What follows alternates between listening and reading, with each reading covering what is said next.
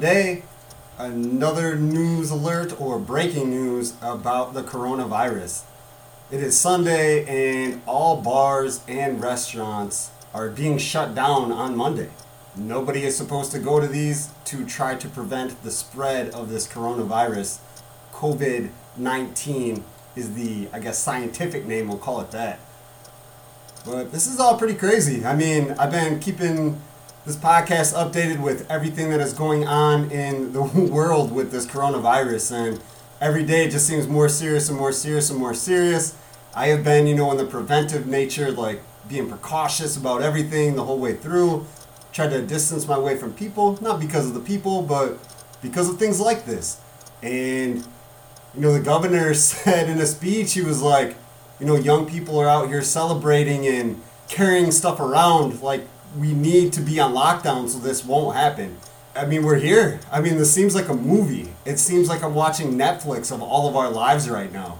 If you look on Facebook, I'm sure you know somebody that works in the restaurant or bar business, whether it's an owner, a bartender, a server, delivery driver, a busboy, whatever. I am sure every single person that is listening to this right now knows somebody that works in that industry.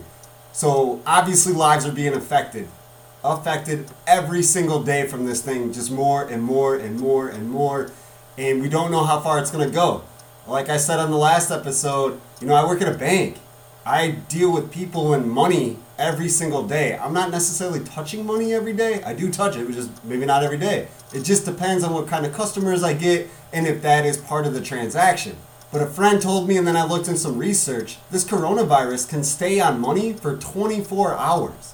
So how does that work? We're passing around these germs, this virus, every day, all day. Every second, money is being handed from one person to another. Any kind of industry. So it's super crazy. Wow. I, I don't know what they're to do. I have no idea what they're to do. I have seen things where they're talking about, you know, at least two weeks of pay for the workers that are not allowed to go to work or, or things like that. So I'm not getting super scared that people are not going to be able to live and pay their bills and stuff like that. Not yet, anyway. And it hasn't affected me.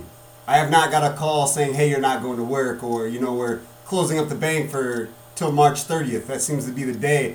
That seems to be the date that we're working with here.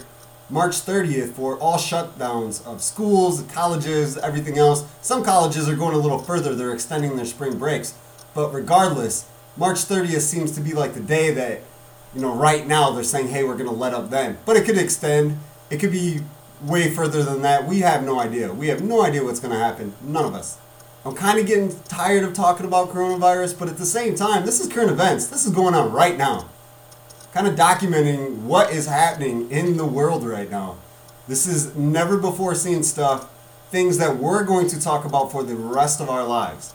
Things that people that are not even born yet are going to know about because it will be in history books it is going to affect our lives from now on.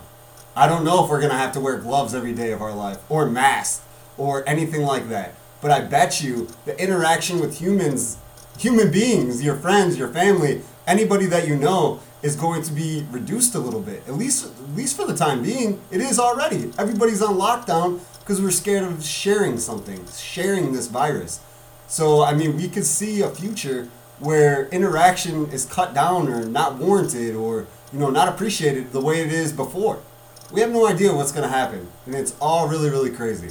But since it's really crazy and it is affecting everybody that we know, every single buddy is being affected somehow by this coronavirus. I am going to do a two-part series from college kids that were, you know, had to move out of the dorms, got to take online classes instead of going to actual classes. Their whole life changed in a matter of minutes. Minutes. So, this episode, we are on episode 60. I have Olivia Lawley, who is a graduate from Putnam County. She was a state qualifier in track, she was a hurdler, and now she's attending Loyola University in Chicago. She joins us on this episode. Had a great talk I've always liked talking with her, chatting with her. She's phenomenal. I actually reached out to her probably about a month ago. She is a member of the Loyola band and was going to play at both tournaments, like the men's and women's basketball tournaments. And she was really excited. And I was excited for her. So I had reached out and I'm like, hey, this would be really cool to talk about, especially March Madness. It'll be awesome. Well, then school got canceled. Then she finds out she has a week to move from Chicago back to her home base in Putnam County, Granville. So life changing crazy quickly.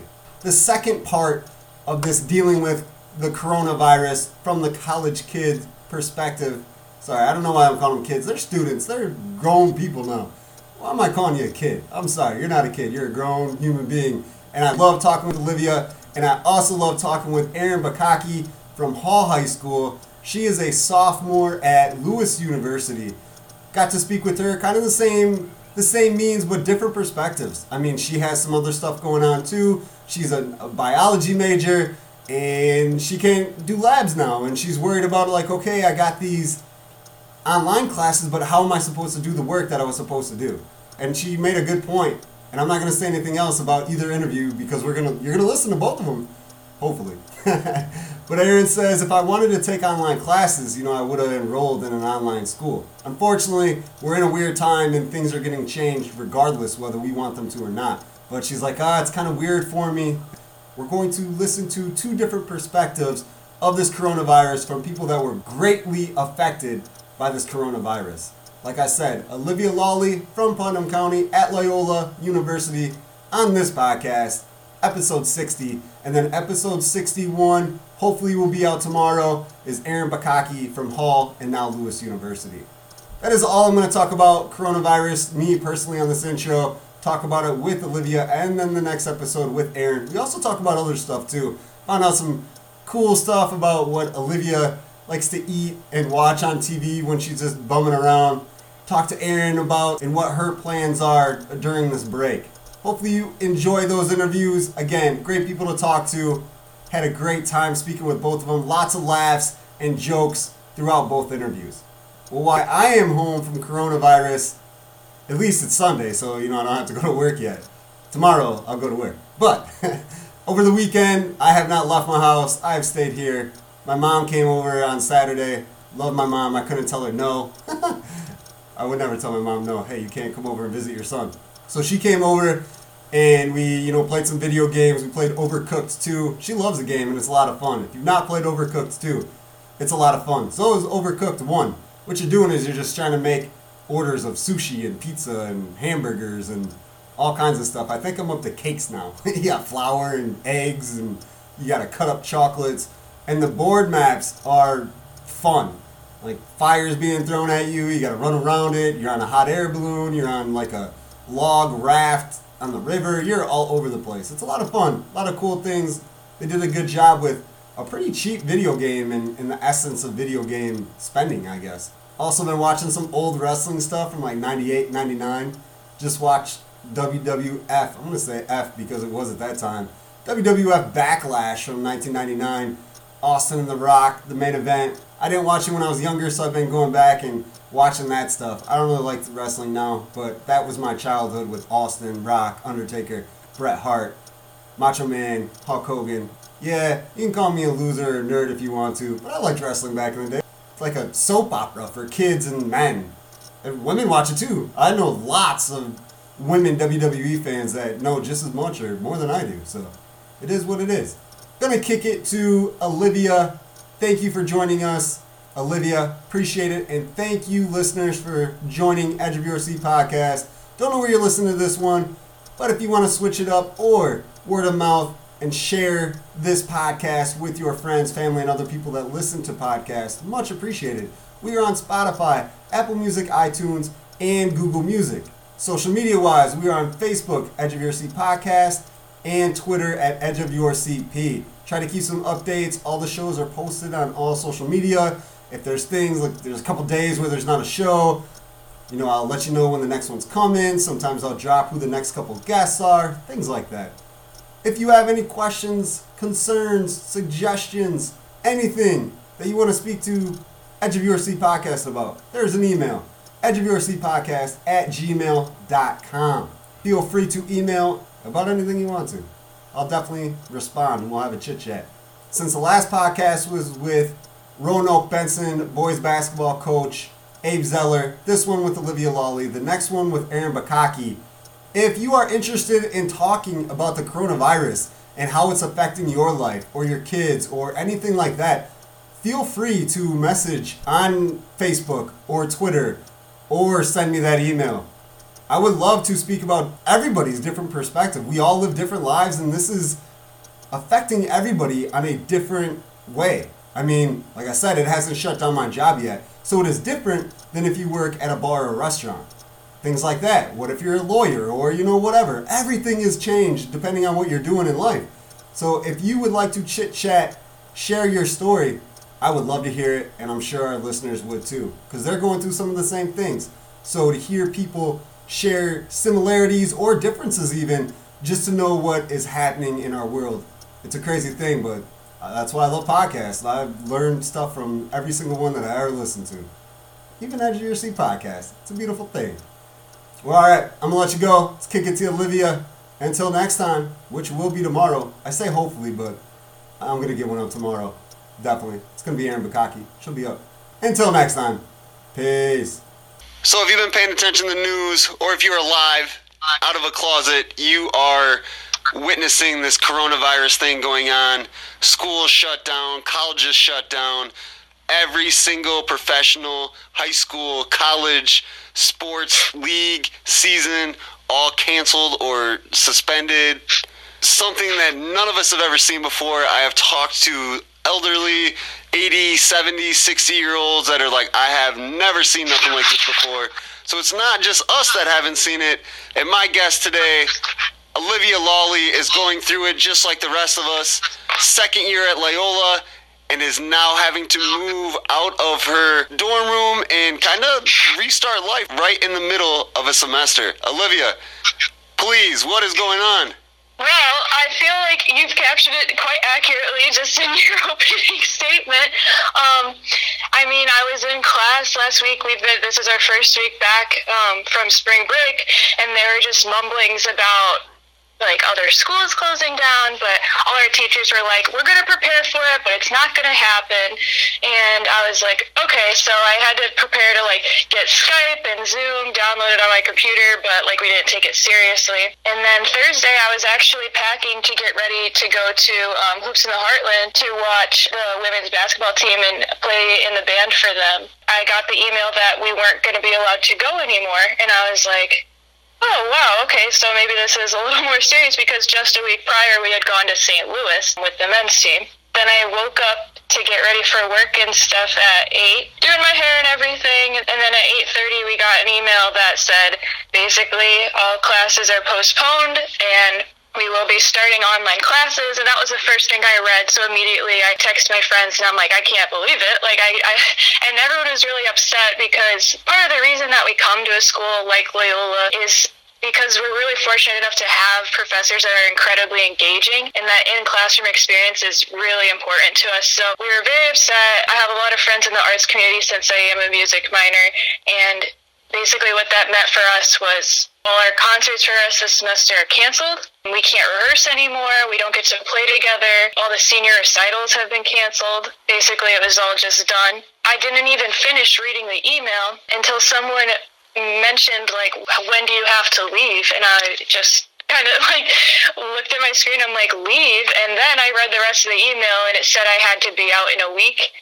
and truthfully i just broke down and started crying called my mom and i couldn't believe that i had to just leave everything behind because I mean I grew up in Putnam County. I obviously I know how to live there and everything, but I don't know living in Chicago for the past 2 years, I've adjusted to a new environment and it really was hard to understand that I have to leave this all behind. Earlier that I wasn't even going to come home this summer. I was in the process of looking for an apartment. So it was really hard and a lot of people had a similar experience people who work for the university, like work in the residence halls, they're basically going to lose their job for work study compensation. Actually, Loyola is trying very hard to make it so they can keep getting work study in one form or another. I work in the, I'm the music marketing communications associate for the Department of Fine and Performing Arts. They're trying to figure out how I can work remotely, being back in Putnam County. So it's, there's just a lot up in the air right now. We still don't know. I don't know when we're going to start online classes. I don't know what I'm really going to do next, but that's been the beginning of it. It is super crazy. Man, my my thoughts are with you. I know, you know, nobody's passed away, nothing like that, but just the the abruptness of how things are happening. Like, hey, you know, next week you have to find somewhere else to live. Hey, next week the classes, the music stuff, everything that you're doing is stopping. Like you have to change your whole way of life. My thoughts are with you, no doubt about that. No, yeah, I appreciate that. I do want to say I haven't come across any students at Loyola, at least. No one sees this as a vacation. Like, it's no one's like, oh my God, yay, we get to go home early. I haven't met one person that feels like that. But I also have not talked to anyone that thinks this is stupid, basically. Like, we understand why they are doing this. It's a national emergency. I mean, we understand it just, and we know it's going to get better, but it just has to stuck first, basically. But we, we don't think that it's unjust. It's just we're all kind of reeling from it happening right now. Definitely, and I'm glad you brought that up. I mean, if you look on Facebook or Twitter, tons of posts, comments about, you know, the flu kills more people, car accidents kill more people. This is just another version of the flu. There's no reason that things should be canceling, overreacting. But if you think about it, we really don't know what this is. If you read I've read tons of stories over the last couple days. I've looked at like 15, 20 different outlets to get different information, and it's kind of all the same. They give you numbers of the cases and, and deaths that have happened now, but other than that, we don't know the lasting impact that this is going to leave. If you do get the coronavirus, what's going to happen, you know, 10 years down the road or anything like that, if it stays with you, if it impacts, you know, having kids or anything like that. We have no idea. So for me, saying like, hey, stay in your house, wash your hands, don't interact with a lot of people. I think that is a precaution. I don't think that's being in fear of life. And it sounds like you and other people that you talk to at Loyola kind of agree. Yeah, we definitely do. Um, I mean, Loyola is known for their nursing program, so I feel like a lot of people, and like I grew up, my mom has, she's been a pharmacist like the whole time I've been alive, so I've been talking to her about a lot. She's worked in all different forms of healthcare, and basically, like if we need to take these precautions, it's a it's a jumping off point because we don't know exactly what is going to happen. Like you're correct there. Even if people my age aren't going to suffer from it like as much, like they're going to get it uh, and then it's going to be like two weeks and then it's going to start to go away. That's fine, but like our grandparents, people who have younger children, those are the ones that are going to be affected the most. So this is a situation in which we really need to here at Loyola we, we always talk about keeping the Jesuit values in mind and in this situation we really need to put other safety first because even though we may not be largely impacted they definitely will and it's way more dangerous for the older and younger generations. Definitely. And as people our age, I'm probably like 10 years older than you. I'm in my 30s, you're in college, so little little gap there. But right, the older ones, the younger ones, those are the ones that we have to think about, especially the older generation. I feel like they're getting hit the hardest. I mean, the country with the most fatalities is Italy, which is remotely known as you know, somewhere where you would go to retire or just having an older generation feel to it you know, us in our age are like, oh, you know, we're cool, but we have to think about everybody in a whole and in, in general. So, like I said, if we can help by not mingling and, you know, not shaking everybody's hands and making sure that we're taking care of ourselves like we should be doing anyway, why not? I mean, it is now, it went from pandemic to a national emergency. At the bank, I work at a bank in Mendota, and we kind of stopped doing anything and watched Donald Trump have his conversation. I'll call it a conversation. I don't know if he was talking to anybody. No, I'm just kidding. I'm kidding. but his speech about the matter, and he has doctors and other people come on and, and speak to us, and we're all just sitting there like, man, this is really happening. Like it come like a whirlwind for everybody. So I don't think freaking out, being crazy, over dramatic about it is the way to go. But I don't think that we should sit around and be like, oh, it's nothing. We're just overreacting. I don't think that's the way to go about it either. I think being precautious and worrying about yourself and your family and your friends, obviously that is important. And I think that's the way to go about it. Uh, yeah, I completely agree. My major at Loyola is advocacy and social change. And as terrible as the situation is, I feel like it's been a good, I, this is going to make it sound so small, but like a good exercise for me because I've really had to put my comfortable situation, like living in Chicago, getting to take these amazing classes. Yeah, that's going to be put on hold for a while, but I need to make sure that I keep in mind what good it will do for other people in the nation and in the world. And if that means leaving school a month and a half early, I mean, I feel like that's a small price to pay to like make sure that hospitals aren't overcrowded and it's not just like a festering wound that is just going to leave a giant scar on the world. And that was, I mean, it started, we have a really good program in Rome here at Loyola. We have a campus in Rome. And they were the first ones to get sent home, I think maybe two weeks ago. And a lot of people were like, why are they sending them home? It just like, it's really hard to grapple with because, especially for seniors and people that were studying abroad, I mean, they're losing a huge chunk of what they could experience. But I mean, it's a good time to step back and look at things in a broader spectrum because even though it may not seem like a huge deal. Like you said, we don't know yet, and we need to take these precautions to make sure that it doesn't leave a huge mark on our world like different epidemics have in the past. I mean, in my history classes, we were actually talking about like, well, maybe we should take this more seriously because we're studying, like, looking back and seeing how terrible an impact that situations like these were. I mean, way long ago, but there's nothing that said that can't happen again. So we do need to take precautions and put others in our minds to prevent it from being a huge disaster. And I totally agree.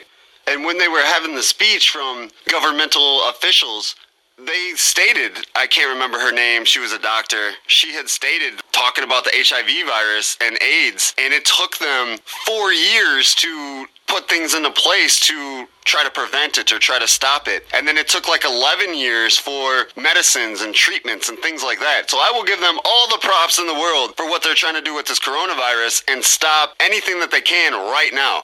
Mr. Trump, the president, we all have our, you know, opinions of what we think of him as a president, as a person, whatever. But he said quite a few times, like, hey, our process of going through things like this was so outdated and we had to change everything about how we were going to take care of this. I give him props too. We can say what we want to about him, but he's been actually handling this and going about his business in a presidential matter. So I will I will give him props and and my uh, con- I don't want to thank yous. Yeah, I'll give him my thank yous. Yeah, I mean, I feel like actually a great correlation to this moment is talking and discussing like what happened during the AIDS epidemic. For a lot of people my age, like we were not around for that and we didn't see the lasting effects. Like we see what's going on now, obviously, but um, we weren't there during it all. And I know my mom was, and she was she was in high school in the 80s, went to college in the 90s, she always like I remember being younger and she would be just talking about how terrible it was and how hard people worked even though it took a long time. I mean it takes a long time. I mean you've probably read this but even if we came up with a vaccine for the coronavirus it would take at least a year, probably a year and a half to be able to open it to the public because it needs to go through testing. It's not a simple process, and we haven't had something like this happen in a long time. So I feel like the country is kind of swaying right now just because, like you said at the beginning, I mean, we've never, we haven't experienced something like this in a very long time, and we're in a new age. It's way different now, and we do need to adjust our systems to it. Definitely. And we're talking about, you know, precautions and staying at home, washing your hands, hand sanitizer, stuff like that. The way I've been viewing it and looking at it is, you know, we're all supposed to wear our seatbelts every time we get in a car to prevent serious injury if something were to happen in a car. I'm not going to try to be very visual here, but with the AIDS and STDs, we've been told and are you know, highly encouraged to wear condoms during sexual actions. I mean, those are preventions that are now normal to our everyday life. So staying at home and not being around people, yeah, it's it's different, it's weird, but if it's gonna keep me healthy, then that's exactly what I'm gonna do, just like wearing a seatbelt. That's the whole thing. It needs to be preventative measures, and it's a weird adjustment. Like I will not deny that this is a completely foreign idea to me. If washing your hands more than you already do and like making sure you don't go to huge like there's no huge public gatherings i mean the the rule here at loyola is nothing over 70 people but even then like they've just canceled everything i mean if that's what it takes to make sure that we don't fall into a bigger crisis than we're already in. I think that that is pretty reasonable. It's gonna suck to be going home and like having to sit there and just take my online classes, look at my teachers through my computer screen. Yeah, it's going to suck, but if it means that it's going to save lives and save the country and even the world, I'm definitely willing to do that. Way to be a trooper, Olivia. Definitely. And we kind of just hopped straight into this coronavirus thing, which has been cool. We've talked almost like 20 minutes just about this. Thank you again for joining us at Edge of Your Seat podcast. Definitely appreciate that. But let's kind of give like some background. So I know you from Putnam County High School. You were a state qualifier in track. You were hurdleist. What have you been doing since then? Obviously, you're at Loyola studying some cool things, and you're a member of the band. So once I came to college, I made the conscious decision that I had a successful track career in high school, and I loved every minute of it. I loved my coach, Missy Carlson. Like, I owe her so much for everything she's done for me. I loved my team, and I loved competing. But when I did come to college, I made conscious decision to go with part of my life that included music. It was just something that I had done since I was nine years old and I just I have such a deep connection with playing the flute. I took lessons at Music Suite 408 under Sue Gilio. Uh, she's amazing and I actually am going to be talking to her soon. Since I cannot play in my wind ensemble, I really need to go back and I'm going to join the flute ensemble again to keep playing. But I decided to follow uh, my passion of music and also study advocacy and social change. It was probably about a month or two into my time at Loyola my freshman year that I discovered the Band of Wolves, which is our pep band, and we play at all the men's and women's games. And I truly found my community in that. We have an outrageous amount of school spirit. We have a ton of fun. After every game, Porter Moser comes up to us for the men's game and just thanks us and it's a really cool experience to be able to bring that environment to the games. I really think that we bring something that the men and women's teams need because um, I feel like they really thrive off of the school spirit support. That's why our home games are so much fun because, I mean, as many people that can come will come. The student section is always filled out. And I love every minute of it. And of course, when I came back for my sophomore year, I um, joined again and I was the spirit leader this year, which like I was I was in charge of keeping everyone amped up and teaching the cheers and I shared that role with a few other girls. I mean it's really given me a community. The music community at Loyola has it, it truly saved my life at one point and it was really hard to say goodbye um on Thursday with our last rehearsal we played the music that we were going to be performing and it was really hard, but that I'll get to see him again. I felt terrible for the seniors, but I know I'll get to play with them again, thank goodness. But and then outside of music, I've been studying advocacy and social change in the School of Communication here at Loyola. I really started to dive into the curriculum for that um, this year. I took classes under Dr. Elizabeth Lozano, and I really learned I mean, it was one of those classes where it was really fun to take, but it was not an easy A course. Like the courses I, I've been taking, it takes a lot of practice to put yourself outside the situation, which is what I was mentioning earlier. Instead of just constantly saying what you believe, it takes a lot of listening to all different sides and then reconciling what you've heard.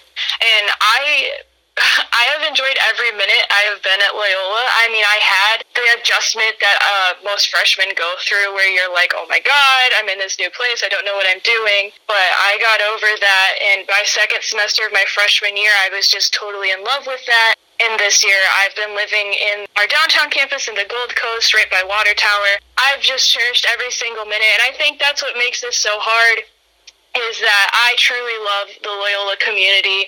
I cherish every minute I'm in every class, even if it's like something I don't really connect with, like business statistics. I'm still there and I'm trying to be present. I'm really, really, really going to miss being here on campus, but I know that in the fall they'll be waiting for me to start again. Definitely. Couple questions out of your conversation right there. How many instruments can you play? I primarily play the flute. I used to play the piano growing up, but at, once I started taking private lessons for the flute, it was just what I liked to do, and I really connected with it. Um, I can play the piccolo because it's very similar. It's just as my instructor Sugila used to tell me, it's a shrieking twig, and it's it, it's featured in a lot of what we do. I don't play it as much. I just really have connected with the flute. I've started taking courses under Janice McDonald and private lessons here at Loyola. I'm also going to miss, um, I can dabble in other instruments, but it is primarily the flute, and I'm not even going to pretend that it's not. I'm going to hit you with a little piece of knowledge that a lot of people don't know. I was actually in the band from third grade to fifth grade, and I played the trombone. Oh, you were a trombone player. Yeah, I was that guy. We love our brass players. I won't lie. I mean, trombone players are never afraid to go for it. That's what I've learned over the years. Yeah, what's pretty crazy is, you know, you said, oh, you're a trombone player, and, you know, kind of gave like a little characteristic of, you know, a stereotype of trombone players. If you look at a band, it is kind of crazy if you're in one that every single section, every single different instrument kind of has a stereotype of the kind of person that is playing that instrument. It's kind of weird. Oh, 100%. Like, we may be different people, but when it comes down to it, like, flute, flute players are typically, like, uh, very type A and, like, very particular about sounding good. And then you have the trumpets that are just gonna go for whatever. they're gonna think that they're right no matter what. I love my trumpet players, but there is an ego aspect to it. The trumpet players are like the three point shooters that just keep chucking. Oh my god, that is such a good analogy. Definitely. You can keep going. You can keep saying the stereotypes. I just thought I'd throw that out there because that's how I. Oh yeah, we had a surge of clarinet players this past year, and I don't know. There's something about clarinet players. They're very subdued, very poised and graceful. We have the brass players. They're very confident, but they're very humble about it. But they're not afraid to go for it. We were supposed to play um, the four dances from West Side Story uh, at our concert in April. During the mambo number, those those trombones were ready to go, like every single time, and that's that's just why I reacted. We were just talking about it when you said you're a trombone player. We were just talking about that yesterday. One other thing I wanted to ask you, if you could elaborate, you said at one point, you know, your musician peers kind of helped you, you know, save your life. Is there a story behind that? What were you exactly talking about? Oh, yeah, I can definitely dive into that.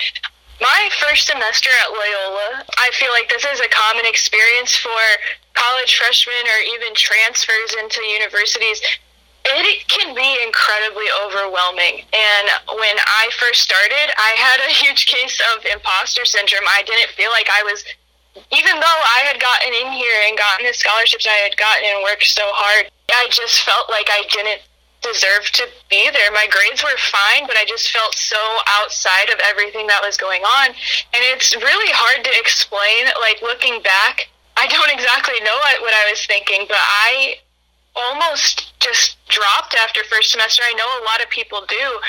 I just was so sad about like I missed my family, I missed my mom, I missed my dogs. I just it was so different. Living in Putnam County and moving to Chicago is such a huge jump, and um, I didn't anticipate it to be so difficult. I think, and when it hit me, it hit me hard, and I really like.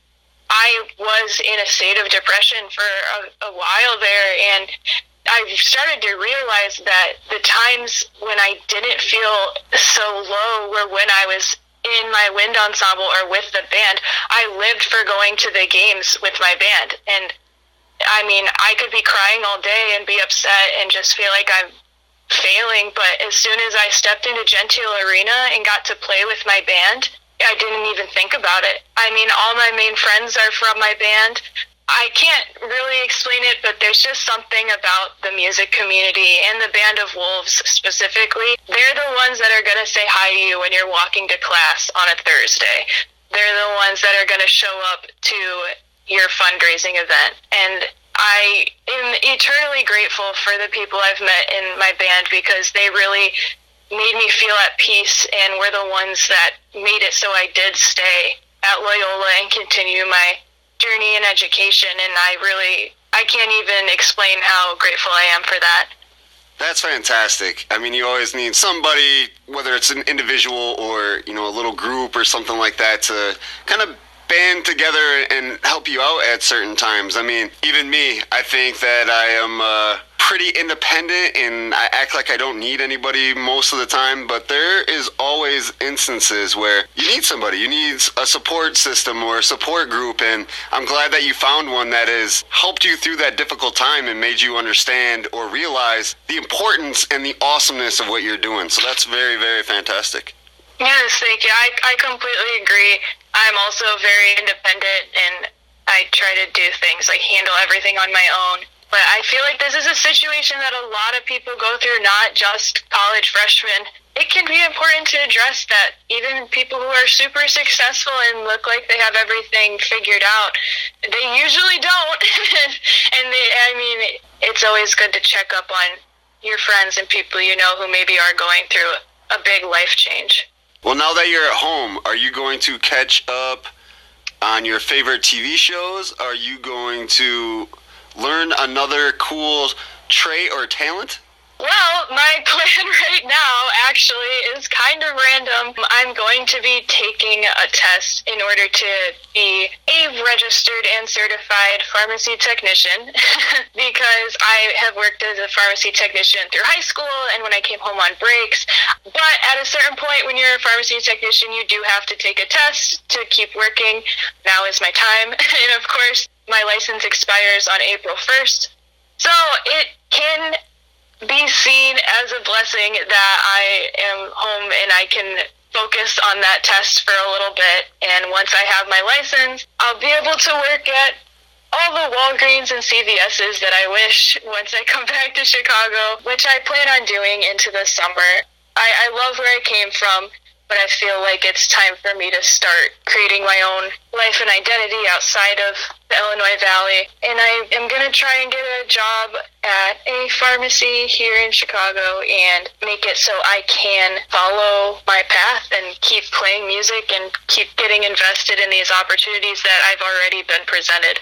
You just made me smile for a couple different reasons. One is you know, trying to get out of the Illinois Valley and do your own thing. I did the same thing. I came back because my friends and you know I had job opportunities here. But I yeah. I've been into Texas. I went to Carbondale, where SIU, and did my college career down there, five hours away from the Illinois Valley, which I kind of purposely did to do that. Get out of here, go see different things, meet different people. That made me smile because that's awesome. I like that you try to venture out and do something different. And if you like the small town life and like the Illinois Valley to come back, no, no problem like that. But you at least took the initiative to see what else is out there.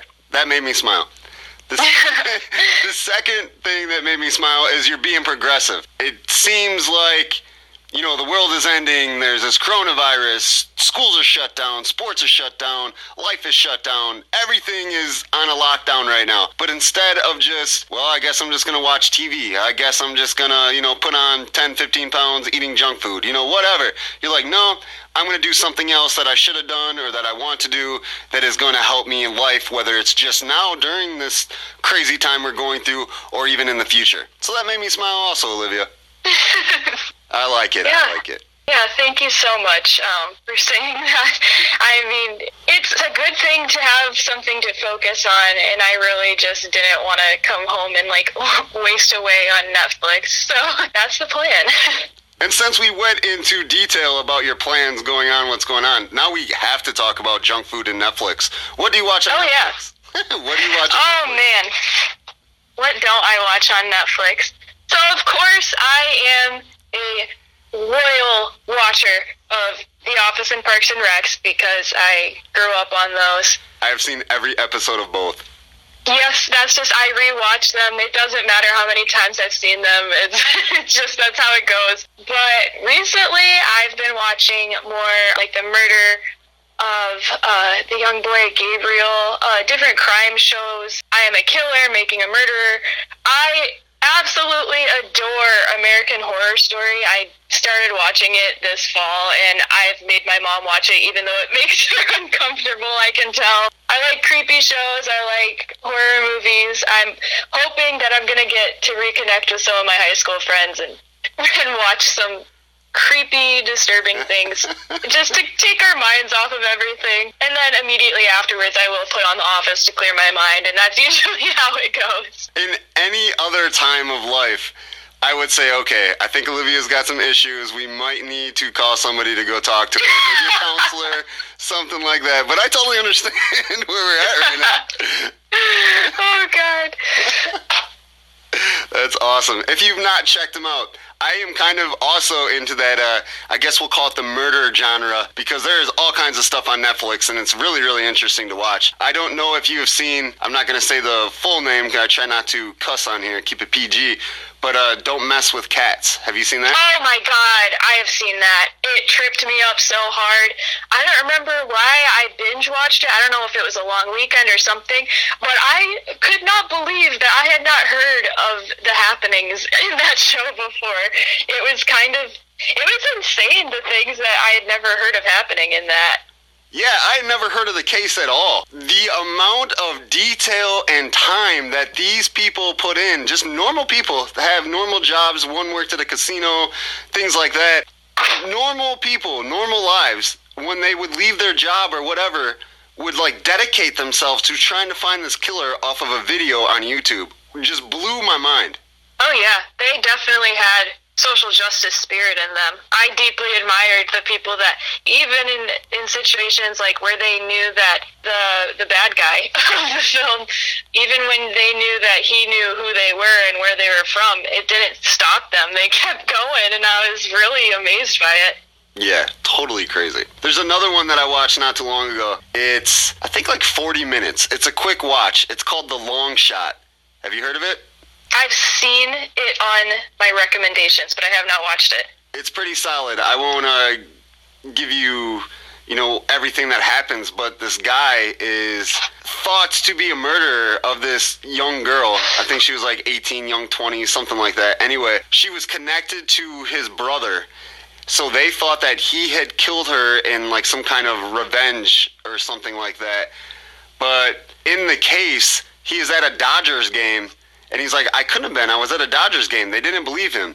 Well, Curb Your Enthusiasm, the show with Larry David, who is also the creator of Seinfeld, was shooting at that game, that particular Dodgers game, in the middle of a season, was filming his show there, and they caught the guy on video.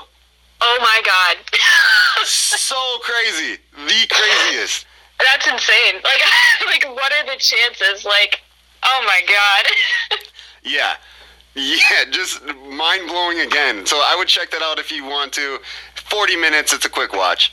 right on. I definitely will.